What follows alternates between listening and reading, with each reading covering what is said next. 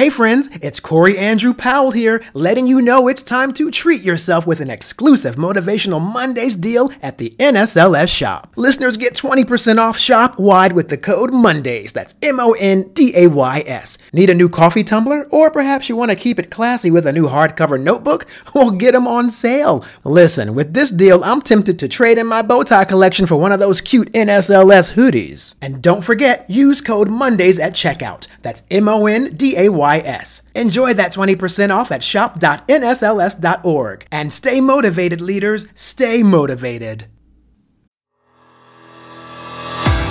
On this week's episode of Motivational Minutes, author and Paralympian Steve Emt shares how a supernatural dream helped with his emotional recovery.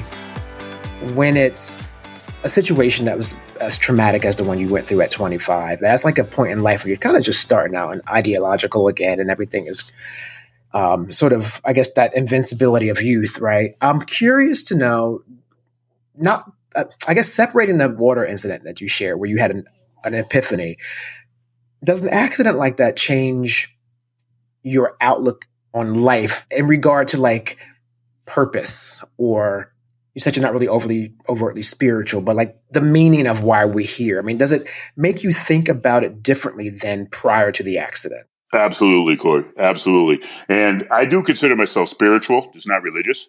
Uh, and, and i'll share i'll share another story with you. Why when I was in my coma, the way I came out of my coma was that I had this dream.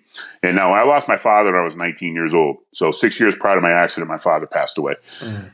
The way I came out of my coma was that I had this dream, and I remember the dream vividly.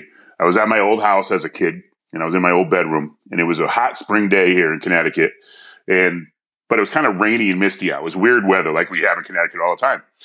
The window was open in my bedroom, and I saw a cloud. It was real warm out. I saw a cloud of mist come in the window, and since it was so warm, I kind of leaned forward into that cloud of mist, and something grabbed me and threw me down in a corner of a closet and started spinning me around in a circle real fast. And as that was going on, Corey, I saw a beautiful, bright skeleton of a person.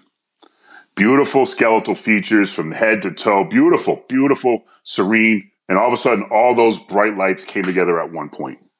And I woke up from my coma. Exactly six o'clock in the morning on a Saturday, two days after my accident. Now, everybody I've talked to from here to Florida to California, religious or not, have all said the same thing. It's probably my guardian angel. It's probably my father saying, Hey, get back down there. Your time is not up yet. Yeah, you messed up. Right? We don't need you yet. You got much more, you got greater things to do in life.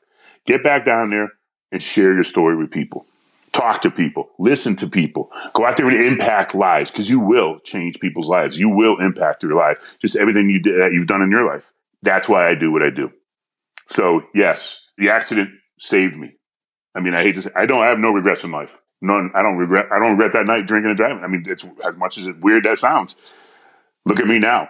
I'm a two-time Paralympian. I was a middle school teacher for 20 years. I was a high school basketball coach for 20 years. I have an incredible wife and two boys and a home and happy and healthy and a dog and a white picket fence, the whole 9 mm-hmm. But it's it's what you make of it. We always go back to that. It's what you make of it. So yes, it definitely it changed my life for the better and it gave me purpose. You know, at before that, I didn't know I was working for an environmental company. I was putting on Tyvek suits and taking down asbestos and all that. Gar- no, come on, that's yeah, it needs to be done, but that's not living. You know, I need to go out there and impact. I need to teach. I need to coach. I need to get in front of 5,000 people on a stage and share my story to impact lives. That's my calling. And that happened because of my accident. And because probably my father said, not your time yet, son. Get back down there and do some good with your life. That's why I'm here. That's incredible, Steve, man. That's an awesome story. And it's, um, you know, it's moving. And I know that a lot of people actually will benefit from hearing that because I think they all are afraid of maybe being the victim of the circumstances of the past, right? Not being able to move forward past something. And that outlook of like something so dark became a positive for you that changed your life for the better. Uh, it's, it's really profound. And I hope a lot of people maybe find some, some comfort in that going through their own adversity as well. So thank you so much for that story. And thank you for your time today. And I do want to ask you one final question, which I think we pretty much covered already, but if you had to tell someone one key takeaway from your book? And I think we've pretty much, I think I know what you're going to say. But if you had one key takeaway to give to someone who was going to read your book, you decide, what would that one key takeaway be? Be responsible for your own life. Plain and simple. Be, I mean, you're in charge. You're driving a bus. You're in charge. When you have these successes, great, small, minuscule, whatever it is, congratulate yourself, take pride in it, be confident. When you fail, take responsibility, then learn from it, get better. You know, if it's today, look at yourself in the mirror at the end of the day, say, hey, was today a good day? Cool. All right. I'm going to get 1% better tomorrow. Was today a bad day? Yeah, I messed up or whatever. Okay, I'm going to fix it and get 1% better tomorrow. So be your own hero.